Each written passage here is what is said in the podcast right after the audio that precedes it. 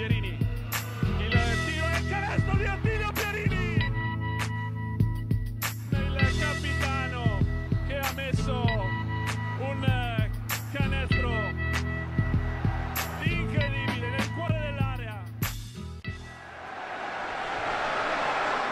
Salve, ben ritrovati a una nuova puntata di Immarcabili. Concluso il primo weekend della Supercoppa, si avvicina sempre di più, sempre più a grandi passi l'inizio vero eh, della stagione. Gabri, come va?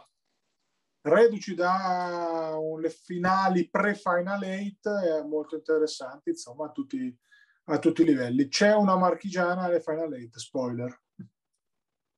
Sì, l'avevamo detto, una ci sarebbe stata a prescindere, visto che c'era comunque la finale Ancona-Senigallia, ne parleremo diffusamente eh, fra un po', ovviamente partiamo dalla 2 perché non ce l'ha fatta per differenza canestri, di fatto alla fine per lo scontro diretto, la Ristopro Fabriano, Ristopro che eh, ha fatto il suo dovere andando a vincere sul campo di Nardò e non è che fosse proprio completamente scontato, comunque eh, anche se Nardò comunque era priva di Jetsmart Ferguson, comunque Fabriano che ha controllato la partita dall'inizio alla fine. Prima vera grande prova da, eh, da trascinatore di Eric Smith che eh, a differenza di Davis magari fa meno cinema, meno, eh, meno scintillante, meno, eh, ma molto più concreto sicuramente, molto più pulito nel gioco. 28 punti, partita da assoluto dominatore. Eh, Fabriano che comunque continua a palesare questi eh, alti e bassi, momenti in cui fa vedere eh, la difesa dura che piace a Coach Panza, l'organizzazione offensiva che piace a Coach Panza, ma un po' sempre ad alti e bassi, no? lo ha ribadito poi il coach in un'intervista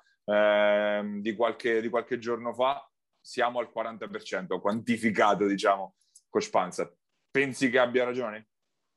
Sicuro, cioè, Panza ha sempre ragione per come la vedo io, perlomeno spesso, insomma, specie quando parla delle squadre che lui allena tutti i giorni, noi no. Detto ciò, Paia, io eh, mi tengo sempre questo dubbio amletico del Davis Smith piuttosto che un, uno dei due è un lungo americano, perché io questo dubbio qua ancora me lo continuo a togliere, perché, a, a, non togliere, scusami, perché se comunque Matrone è veramente ai margini della rotazione o quasi, e questo è ormai purtroppo un indizio, perché insomma a questo punto c'è sempre più un a, a giocare e a giocare anche bene e quindi bene così per Fabriano. Gli altri lunghi sono un po' in ritardo di condizione? Sicuramente sì, eh, ma anche Davis non è che stia scintillando, insomma, come, come era eh, lecito aspettarsi, cioè mh, eravamo abituati a un Davis ben più diverso. Ora, eh, da una parte capisco che serve un creatore americano dal palleggio e forse lo è più Davis di Smith probabilmente no? Smith forse per queste prime uscite molto più molto come posso dire poche per giudicarlo sembra più un giocatore che riesca a trovare all'interno del sistema i suoi punti il che è un bene insomma però la sana follia che appunto serve in A2 in un esterno americano ce l'ha di più Davis ora che i due siano ben assortiti ce lo dirà il campo. Ad oggi probabilmente qualche dubbio c'è anche nella testa di Fabriano probabilmente, ma ripeto, ci sta perché è una scelta no, Paglia che tu da anni di, di Serie A che hai visto con la Poderosa ne sai meglio di me, non fa quasi nessuno no, di avere due esterni. Poi dopo Lupacchini ci ha spiegato che molto è stata dettata dal budget, che chiaramente i lunghi americani costano una marea e o lo prendi rookie oppure fai fatica, no? Però secondo me qualche dubbio inizia, inizia a serpeggiare. Ora, prestissimo per parlare di tutto, eh, Nardò era senza Jasmine Ferguson che è un top player in, in A2, quindi insomma rivediamo la Nardò con Jasmine Ferguson, chiaramente, però io mi concentrerei più in questo momento su note positive, tipo a me Merletto sta piacendo eh, e non poco, eh, Marulli vabbè lo sapevamo già ma non era scontato, sta piacendo e non poco, sul resto i ragionamenti non stanno a noi, Paia, ma ripeto, Fabriano che si stia ragionando e che ci sia qualche dubbio lo lascia trapelare anche le, le interviste e della società e eh, dello staff tecnico. Però da qui a cambiare qualcosa, io credo che salvo cataclismi è difficile. Il mercato ancora offre perché un rookie americano si trova in un qualsiasi momento, parliamoci chiaro, anche nei lunghi però sicuramente dai una scelta così secondo me eventualmente insomma dai, sarei molto sorpreso, ecco. però è normale avere qualche dubbio, ci sta. Però ripeto, in questo momento mi concentrerei più sulle cose positive, appunto su quello che si è intravisto, che su quelle negative. Ecco. Se ne era parlato nelle settimane scorse di un possibile, diciamo, occhio sul mercato di Fabriano, non necessariamente di andare a cambiare qualcosa nell'immediato, anche se poi la scelta anche può essere legata anche al, al discorso dei visti, perché ogni squadra ne ha due a disposizione se prendi entrambi gli stranieri americani, ovviamente te li giochi tutti e due subito. Quindi il cambio o lo fai prima dell'inizio della stagione, prima di tesserarli fisicamente i due giocatori, oppure poi se vai a cambiare in corsa devi andare o su un giocatore che è già in Italia, quindi che ha già il visto, oppure prendere un giocatore comunitario, eh, il, il, che restringe di molto il perimetro del, del mercato. Quindi il discorso può essere anche quello, non ci convince uno dei due, lo cambiamo subito prima di fare danni peggiori? Oppure, ok, ci proviamo e poi vediamo cosa viene in corso d'opera. Quindi anche quella la, la riflessione, ci sono due settimane ancora, diciamo, più o meno per, per arrivarci, una decina di giorni, anzi, perché il campionato parte nel primo weekend di ottobre. Fabriano che comunque ha programmato un paio di amichevoli per questi, per questi giorni, andata e ritorno con Ravenna eh, giovedì in trasferta, poi sabato in casa al Palacarifac, anche se la partita sarà a porte chiuse, quindi niente da fare per, per i tifosi neanche questa volta che potrebbero vederla, vedere appunto l'Aristo Pro vicino casa, ma appunto dicevamo discorsi probabilmente ancora, ancora prematuri, Risto Pro che di fatto è uscita come dicevamo soltanto per eh, lo scontro diretto e a sorpresa invece è andata a San Severo poi alle, alle finali San Severo che eh, doveva essere la Cenerentola, invece ne avevamo parlato bene, l'avevamo vista bene con Fabriano quando l'aveva battuta appunto a domicilio e, e alla fine l'ha, l'ha, portata a casa questa qualificazione alle, alle Final Eight, anche se in teoria dovrebbe essere una delle squadre con le quali Fabriano lotterà poi in quella zona medio-medio-bassa della classifica con un americano solo, poi tra l'altro San Severo, quindi insomma... Non, sì, ha acquistato,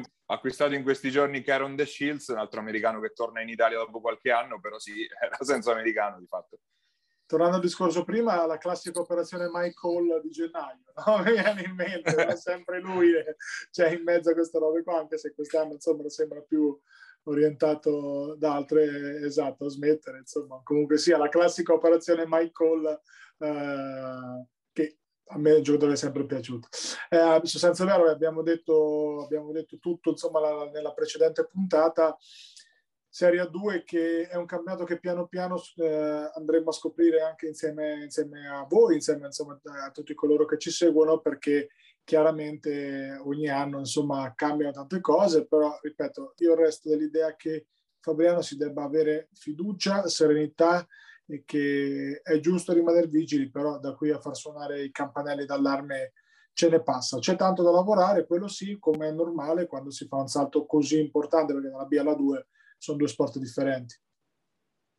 Assolutamente, invece chi ha staccato il biglietto per, per Lignano Sabbiadoro è la Luciana Mosconi Ancona, alla fine è appunto la, la squadra di Coach Cohen a rappresentare le marche alle, eh, alle finali per quanto riguarda la Serie B di questa di questa Supercoppa, Ancona che ha fatto sua la, la finale tutta marchigiana con, eh, con Senigallia, Senigallia che dopo aver sorpreso Rimini quasi quasi arrivava anche a fare lo scherzetto ad Ancona nel finale, poi come, come non è, tanti protagonisti, eh, abbiamo parlato di Giombini, di Cacace, di Centanni e poi alla fine quando si tratta di deciderla Lollo Panzini prima fa giocare tutti quanti, poi dice ok, mi prendo io la tripla per chiuderla e andiamo tutti a casa. Eh, Ancona che quindi conferma che alla fine metterlo dentro uno come Panzini non è stata una, una bruttissima idea.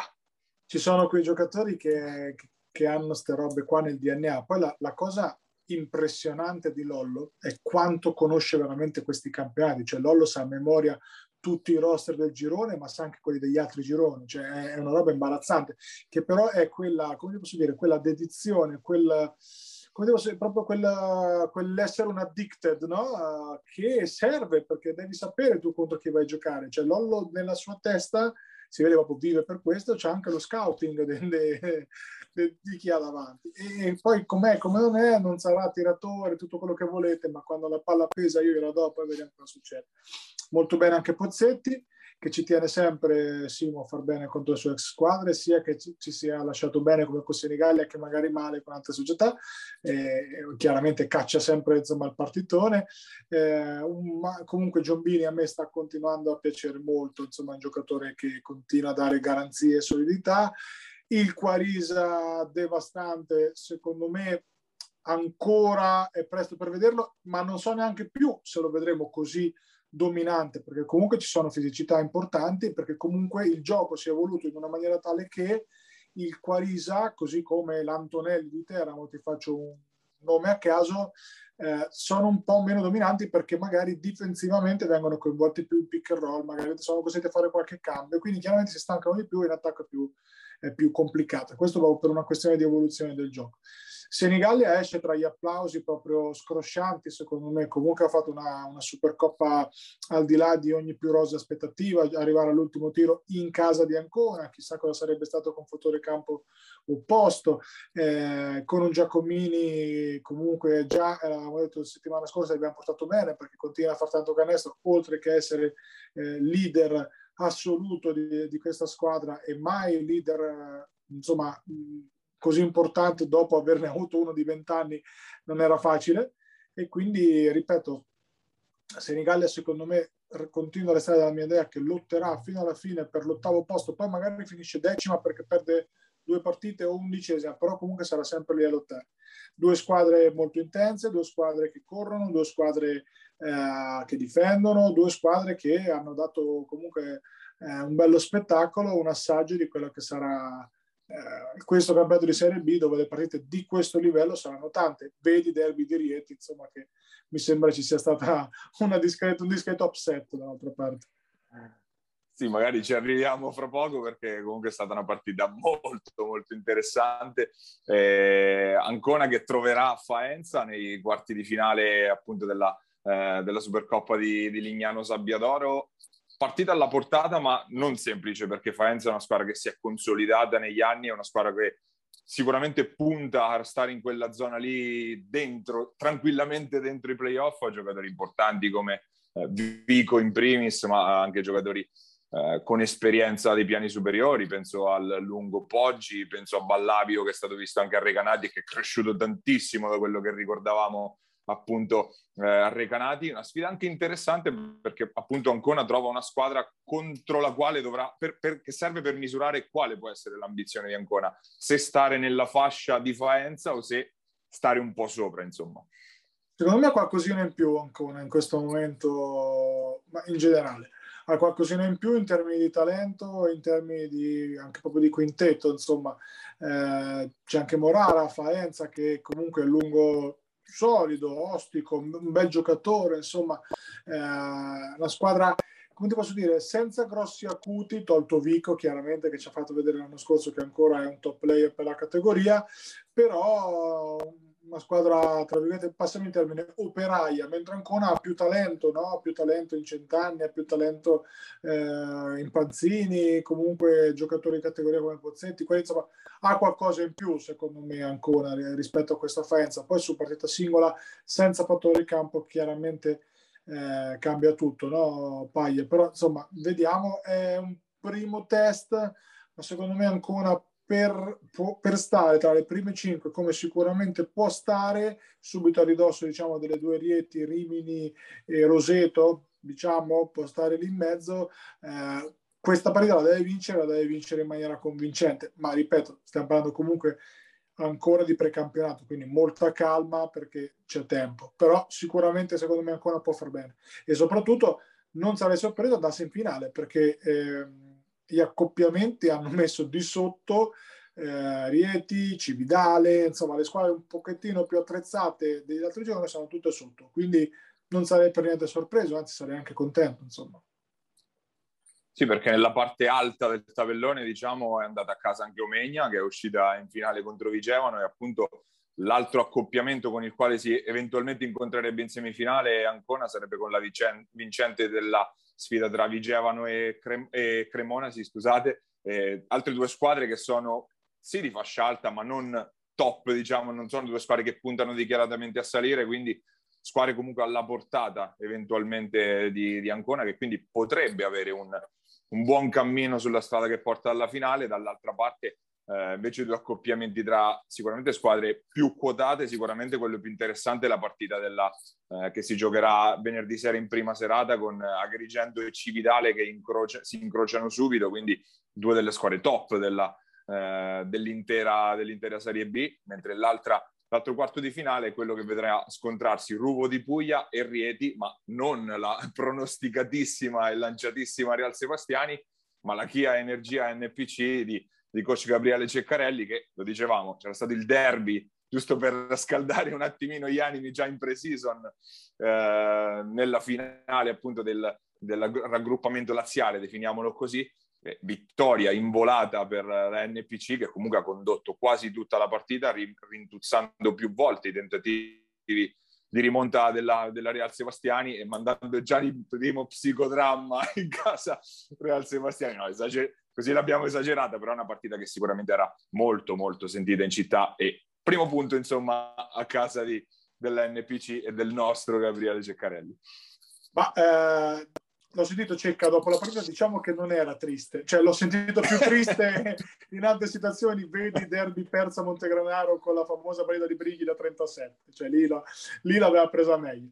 Diciamo che allora tra i tanti meriti di Cecca c'è sicuramente quello di saper costruire le squadre specie di Serie B e questa, questa Rieti qua è una sono i Memphis Grizzlies della Serie B del famoso Zach Randolph e compagnia cantata. C'è una squadra rognosissima, veramente rognosa, con un paio di punti di talento. Vedi, testa del testa, insomma, che soprattutto del testa ha fatto... Il testa impressionante fatto i danni come la grandine ed è uno che esce dalla panchina, Testa ha tirato la carretta per tutta questa precisa, con Antelli comunque che sa quello che deve fare quando lo deve fare, è un giocatore chiaramente di categoria superiore e poi lì sotto alla fine vuoi non vuoi Giorgino Broglia eh, la, la sua, il suo mattoncino lo mette lì.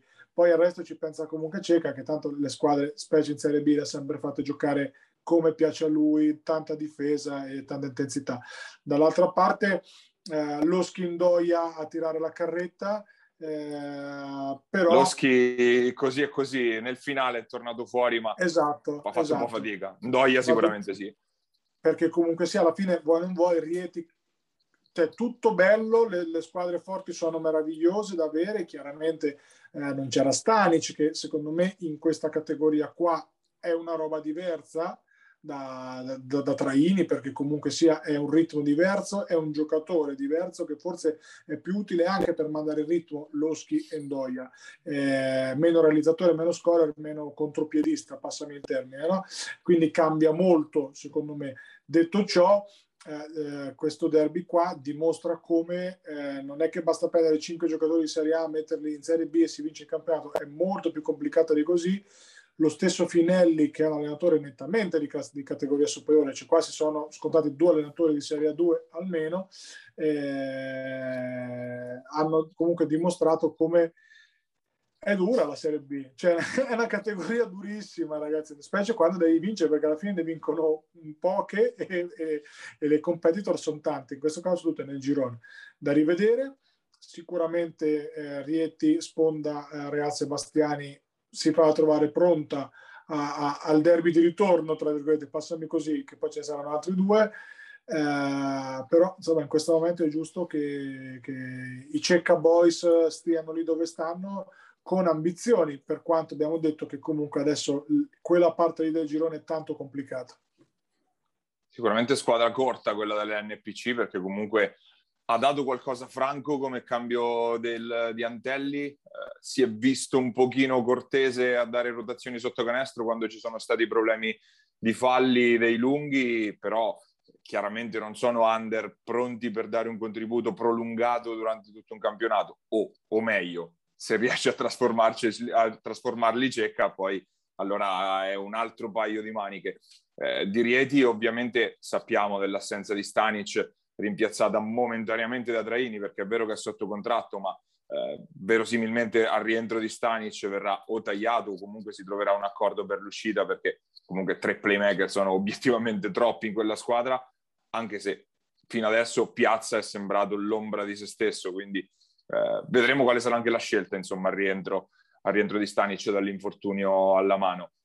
Tornando nelle marche, di Senigallia magari parleremo più approfonditamente col nostro ospite di questa settimana, l'abbiamo incensato da settimane, avremo Marco Giacomini al nostro, al nostro microfono, per le altre invece si continua un po' con uh, le, gli allenamenti e le amichevoli, uh, proseguendo verso l'inizio del campionato. Si è un po' placata l'Aurora Iesi che dopo aver giocato praticamente ogni tre giorni nella primissima fase di preparazione, ora dopo lo, la sconfitta contro Senigallia nel, nel, primo turno di Supercoppa è rimasta praticamente ferma di fatto a livello di amichevoli, ovviamente sta continuando ad allenarsi la squadra di, eh, di coach Meneguzzo, continuano invece a giocare Sutor Montegranaro e eh, Virtus Civitanova, Sutor che resta con questo punto interrogativo enorme del, eh, del lungo che dovrebbe, si vocifera ormai da, da, due mesi, si vocifera di questo lungo che dovrebbe completare il roster. Coach Baldiraghi in un'intervista al Corriere Adriatico addirittura ha parlato di due innesti possibili per la squadra, ma di fatto ancora non si è visto nessuno. È girato il nome di Botteghi come possibile inserimento, anche se eh, qualche problemino fisico per il lungo eh, di lunghissimo corso in Serie B, tantissima esperienza comunque per lui e sarebbe sicuramente un bel, un bel andare per, rinforzare la squadra, una squadra che ovviamente adesso corta così, con gli infortuni di Galipò e Crespi che sono, sono stati più fermi che in campo in questo inizio di stagione, è chiaro che poi rimedi anche sconfitte come quella contro, contro l'Attila Junior Basket di Porto Recanati, eh, eh, ci può stare perché quella è una squadra forte di C-Silver e se ovviamente una squadra come la Sudor manca di qualche pezzo, ci può stare che vada così. Assolutamente sì, è discorso analogo per Civitanova con ancora un po' di problemi con Riccio e Valasciani out, è normale che queste amichevoli, comunque quella con Teramo è stata un'amichevole completamente diversa dalla Supercoppa con Ancona e per intensità e per caratura dell'avversario che comunque sia in questo momento sembra avere qualcosa in meno rispetto ad Ancona, però comunque Civitanova pur non segnando molto ha giocato una discreta pallacanestro, quindi orfana di Riccio Vallasciani, secondo me le indicazioni diciamo di, di, crescita dal punto più basso che è stato oggettivamente meno 35 quelli che sono con Ancona secondo me una reazione c'è stata. Periodo in cui per le squadre appunto non impegnate in Supercoppa eh, ci sono più problemi di infortuni che per altro Paglia quindi direi che possiamo tranquillamente eh, sorvolare e andare insomma ad introdurre e il nostro ospite e poi andare velocemente sulla C. Eh sì, l'abbiamo detto poco fa, andiamo a farci due chiacchiere con l'ingegnere e il nuovo capitano della Golden Gas, Marco Giacomini, andiamo ad ascoltarlo.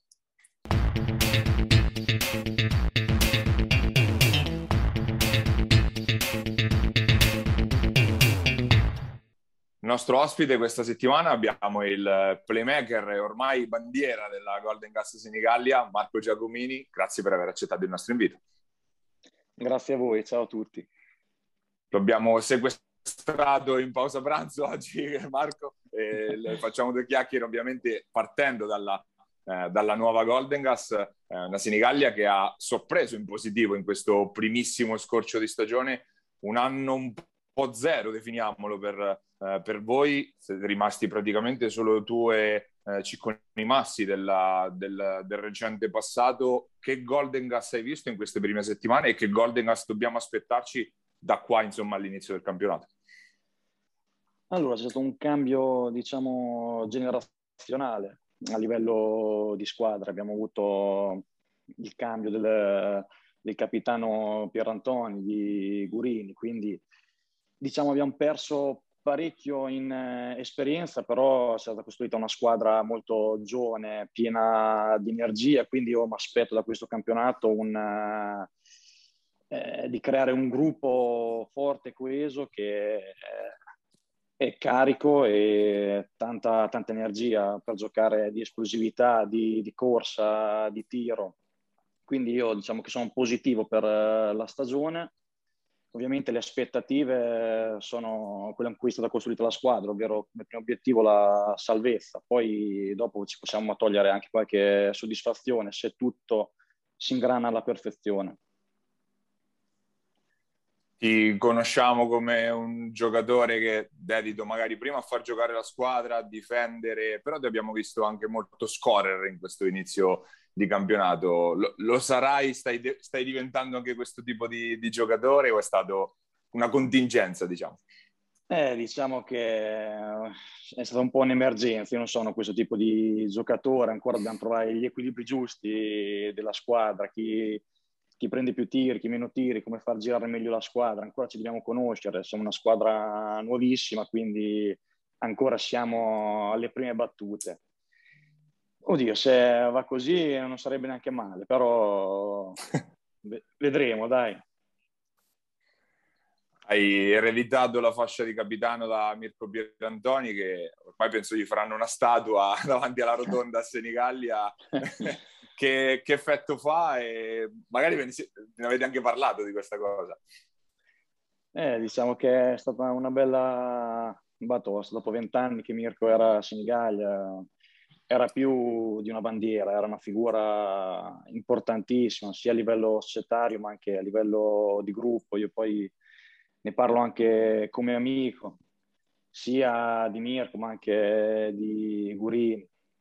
Però diciamo le cose vanno avanti, non eh, dobbiamo rimpiangere il passato, dobbiamo prendere il meglio dal passato, usarli come esempi e proiettarci al futuro. Tu vieni da, da Pesaro, dalle giovanili Pesaro, sei in, eh, entrato nel basket senior dalla, dalla porta del, del Pisaurum quella di Pesaro è un po' una tradizione anche a livello di playmaker, penso ai vari Cinciarini, rivali, piuttosto che Tomassini e tanti altri. Eh, hai avuto qualcuno di questi come riferimento nel, nella tua crescita oppure hai avuto comunque un modello da, che hai seguito, insomma? Oddio, paragonarmi a questi nomi mi sento onorato. un po' d'ansia. Sì, li ho sempre visti quando ero piccolo come, come esempi, ma come lo switch l'ho fatto con eh, Paparella nel primo anno di, di Senigallia, dove ho visto lì il vero ruolo di playmaker, più che altro come gestire la squadra, come farsi sentire dai compagni non solo con le parole ma anche con i fatti. Diciamo che il mio primo punto di riferimento nel mondo senior è stato Emiliano. E Marco, allora io intanto ti faccio i complimenti perché ne parliamo spesso negli ultimi due anni, soprattutto hai avuto una crescita esponenziale da tutti i punti di vista, cioè sia come regista, per usare il termine cestistico, che proprio anche come realizzatore. Questo eh, sicuramente è merito anche di chi ti ha allenato, ma de- ci hai messo tanto del tuo con il lavoro, sicuramente si vede che cioè, sei diventato ormai un giocatore che da scommessa qual era quando magari con Foglietti no? sei andato eh, in Serie B, ormai sei una certezza e anche una certezza di ottimo livello. Quindi partiamo da, da questo presupposto con, eh, con, i complimenti. In secondo luogo, ti volevo dire, eh, l'avversario che ti ha messo più in difficoltà negli, nei, insomma, questi ultimi anni di B, visto che tu spesso marchi gli esterni quelli forti, diciamo, c'è qualcuno con cui dici, caspita, questa è una bella rottura di Maroni, insomma?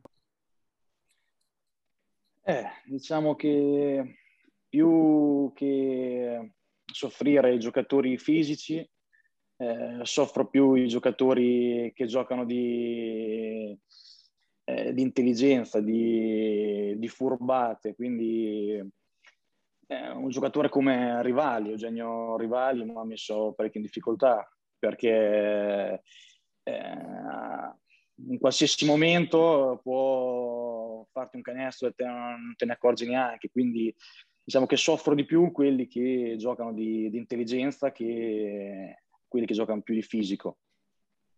Ok, beh qua sfondi una porta aperta, io e Paia abbiamo, siamo sul carro di Eugenio da, da ormai 12 anni, l'abbiamo costruito a pezzi quel carro lì. Quindi...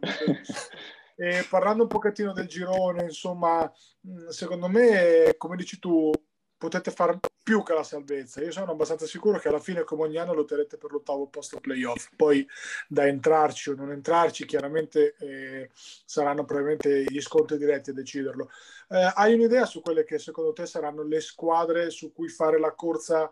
Eh, ok, la salvezza, magari Civitanova, Montegranaro, eccetera, ma quelle diciamo di fascia un pochettino eh, media, tra virgolette, no? Come potete essere voi? C'è già un'idea? Sì, diciamo che la corsa la possiamo fare eh, con, con Montegranaro, con eh, Civitanova, Giulianova, Paenza. Dopo ovviamente ci sono delle squadre che anche all'interno della stessa categoria sono uno step superiore, però anche come si è visto gli altri anni non è detto che guardando il budget per forza facciano bene. Quindi secondo me è un campionato eh, equilibrato dove tutti possono perdere e vincere con tutti. Ribadisco, noi la squadra è stata costruita per eh, la salvezza, però eh, come anche gli altri anni non si sa mai se le cose si incastrano, si può fare sempre bene, perché ripeto è un campionato molto equilibrato quest'anno un nuovo allenatore, un allenatore che dalle nostre parti non si, è, non si è visto mai, quindi più avanti, spoiler, lo intervisteremo, insomma, anche lui per avere, insomma, qualche un suo punto di vista. Eh, ci parli un pochettino di questo inizio, magari le differenze con eh, Paolini piuttosto che Foglia, insomma, se, se c'è qualcosa che ti ha uh, colpito particolarmente nel modo di... È sempre una domanda particolare parlare dei propri allenatori, quindi puoi usare il politically correct, vai tranquillo. Però ecco, aiutaci ad entrare un po' nel, nel, nel suo pensiero, quindi sostanzialmente nel tuo perché sarai il playmaker titolare, quindi quello che un po' dovrà tradurre per forza di cose no? le richieste de, del coach. Eh, facci capire un po' anche dal punto di vista tecnico che cosa dobbiamo aspettarci. Qualcosa ci hai già accennato, insomma, però ecco, ero curioso di capire perché poi dopo lo intervisteremo, quindi eh, eh, insomma, sono son curioso di, di entrarci dentro un po' l'argomento. Sì, più che il pensiero del coach, il pensiero inerente alla squadra che allena. Cioè, rispetto agli altri anni ehm, è una squadra più giovane, meno esperta, quindi che ha bisogno di correre di più, di più energia, giocare meno a metà campo, a palla ferma. Eh, quindi il coach Gabrielli si è adattato alla squadra che ha, è stata un'impronta molto difensiva in primis e una volta recuperata palla o rimbalzo corre eh, nei primi minuti, fare canestro nei primi, nei primi secondi dell'azione. Quindi un, un, gran run and jump, eh, run and gun, scusa, come, esatto. di moda in America, insomma. Beh, vabbè, sicuramente una cosa... Sperando di far canestro. Esatto, ci sta. Paglia. Eh, ne parlavamo prima appunto anche fuori onda, tu appunto cerchi di coniugare il basket con il lavoro, è una scelta che no, non sempre è usuale a livello eh, di Serie B. Eh, co- come l'hai maturata, visto che comunque sei ancora abbastanza giovane, visto che hai 27 anni, e cosa, cosa faresti se arrivasse una chiamata da, da, una squadra, non so, di Serie B di alto livello che ti dice tu vieni da noi, fai il professionista e, e stai con noi, insomma? Bella domanda. Eh, diciamo, che, diciamo, che, io questa scelta l'ho fatta anni fa quando mi sono iscritto all'università, quindi ho intrapreso un percorso di studi e l'ho portato a termine. Sono riuscito a portarlo a termine affiancato alla pallacanestro grazie principalmente a Senigallia che mi ha dato l'opportunità di coniugare le cose lasciandomi diciamo del tempo eh, per lo studio maggiormente stanno, finiti gli studi, ho cominciato a lavorare, eh, diciamo che non riesco a stare a tempo pieno con eh, gli allenamenti, però devo ringraziare a loro che accettano queste condizioni e io ne sono, ne sono grato. Quindi se mi dovesse arrivare una chiamata, ormai diciamo che ho intrapreso questo percorso lavorativo e col basket, dove le due cose si devono sposare alla perfezione. Se ciò non avviene, diciamo che rimango nella direzione del lavoro. È scelta non scontata che va assolutamente rispettata e, ed è anche un esempio secondo me per tanti altri, visto che soprattutto a livello, questo livello ibrido che non è proprio professionistico ma non è ancora dilettantismo come la Serie B o come anche la C Gold può essere esatto. appunto una, una, una, chiave trovare un equilibrio tra le, mm. tra le due cose. Io ti ringrazio, ti ringraziamo Marco e ti lasciamo appunto ritornare al lavoro e agli allenamenti e in bocca al lupo per la stagione che, che sta arrivando. Crepi, grazie a voi di tutto. Ciao Marco, buon lavoro. Ci vediamo. Ciao, ciao a tutti. Ciao, ciao, ciao, ciao.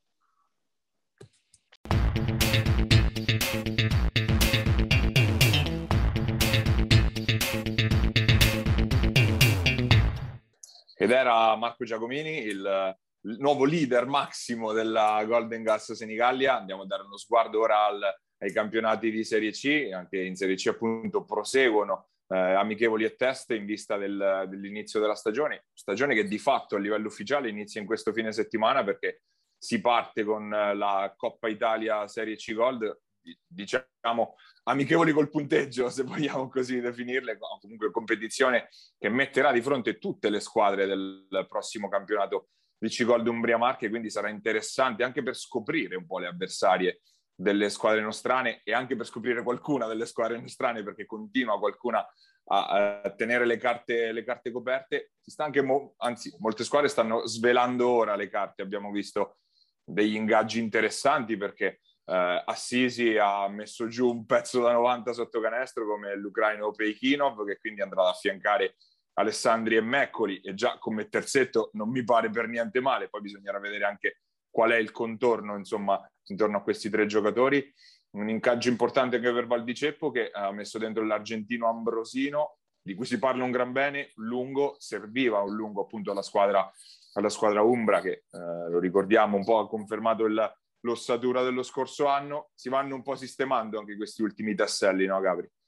Gialloreto alla Magic Basket Chieti, altro colpo discreto livello, insomma, eh, parliamo un giocatore di, fino all'anno scorso, l'anno scorso era fermo, però un giocatore che ha sempre fatto la Serie B, che Fabriano conosceranno benissimo, eh, ed è un altro giocatore che va a rinforzare una Magic Basket che ha ambizioni, cioè in Abruzzo c'è ambizione perché la stessa Amatori Pescara ha fatto recentemente amichevole con Giulianova e comunque eh, è stata una bella tirata, adesso non ricordo se hanno vinto o perso di tre, ma cambia poco.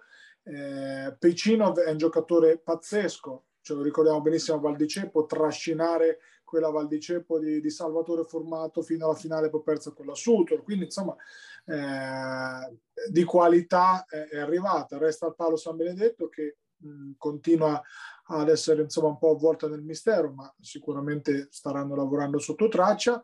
E delle altre, l'unico movimento veramente minors dovrebbe essere la firma di Conti ad Acqualagna, che quindi Francesco sta, si, si va ad accasare un po' lontano, però ci sono sicuramente i tartufi buoni e, e questo è, è, un bel bonus, insomma, no, a parte, a parte gli scherzi, eh, comunque è un giocatore importante che va a, a, a, rinforzare una squadra che sicuramente non parte con i favori del pronostico, però insomma eh, potrà far bene. E tra gli altri movimenti che si sono registrati in questi, in questi giorni, eh, la Taurus Iesi ha fatto un'entrata e un'uscita fuori il, eh, se n'è andato il playmaker Ruggero Elia che è rientrato in patria in Sicilia a Catania eh, dove eh, tornerà a giocare appunto in Serie C Gold, ritorna invece, eh, anche se non è nello stesso ruolo ovviamente, Lorenzo Paiola, uno dei protagonisti dell'ultima stagione della squadra di coach Filippetti, che quindi proverà ad andare alla, all'assalto della salvezza con una squadra comunque zeppa eh, di giovani locali e non. Eh, tra le altre news di mercato si è vociferato di una possibile, già, di una possibile chiusura già dell'avventura di Franco Migliori eh, ad Ascoli, l'avevamo avuto ospite qualche settimana fa, evidentemente noi abbiamo portato, oh, anzi, gli abbiamo portato bene perché si, parlano, si parla di eh, offerte dalle serie superiori, per lui comunque già arrivato ad Ascoli, si stava allenando con la squadra e tutto, vedremo come si evolverà la situazione, notizia lanciata da, da, eh, da Basket Market, dal nostro compare amico Giuseppe Contigiani, sempre sul pezzo, quindi eh, notizia che rumors che perlomeno eh, sicuramente sarà affidabile, vedremo se nei prossimi giorni si concretizzerà appunto in qualcosa, in qualcosa di, più, di più certificato, di più certo. Noi siamo arrivati alla fine di questa puntata di Immarcabili. Se ci state guardando, siamo su FMTV, canale 211 del digitale terrestre, oppure su YouTube, il nostro canale Immarcabili TV, dove trovate anche tutte eh, le puntate, tutto l'archivio delle puntate precedenti in versione podcast, siamo su Spotify e su Apple Podcast. Un ringraziamento, anche se l'abbiamo appena nominato, a Giuseppe Contigiani e a Basket Mac che ci ospita sulle sue piattaforme. Noi siamo sempre qua, ci troviamo, ci rivedremo la prossima settimana sui Marcabili. Pierini, il tiro è canestro di Antonio!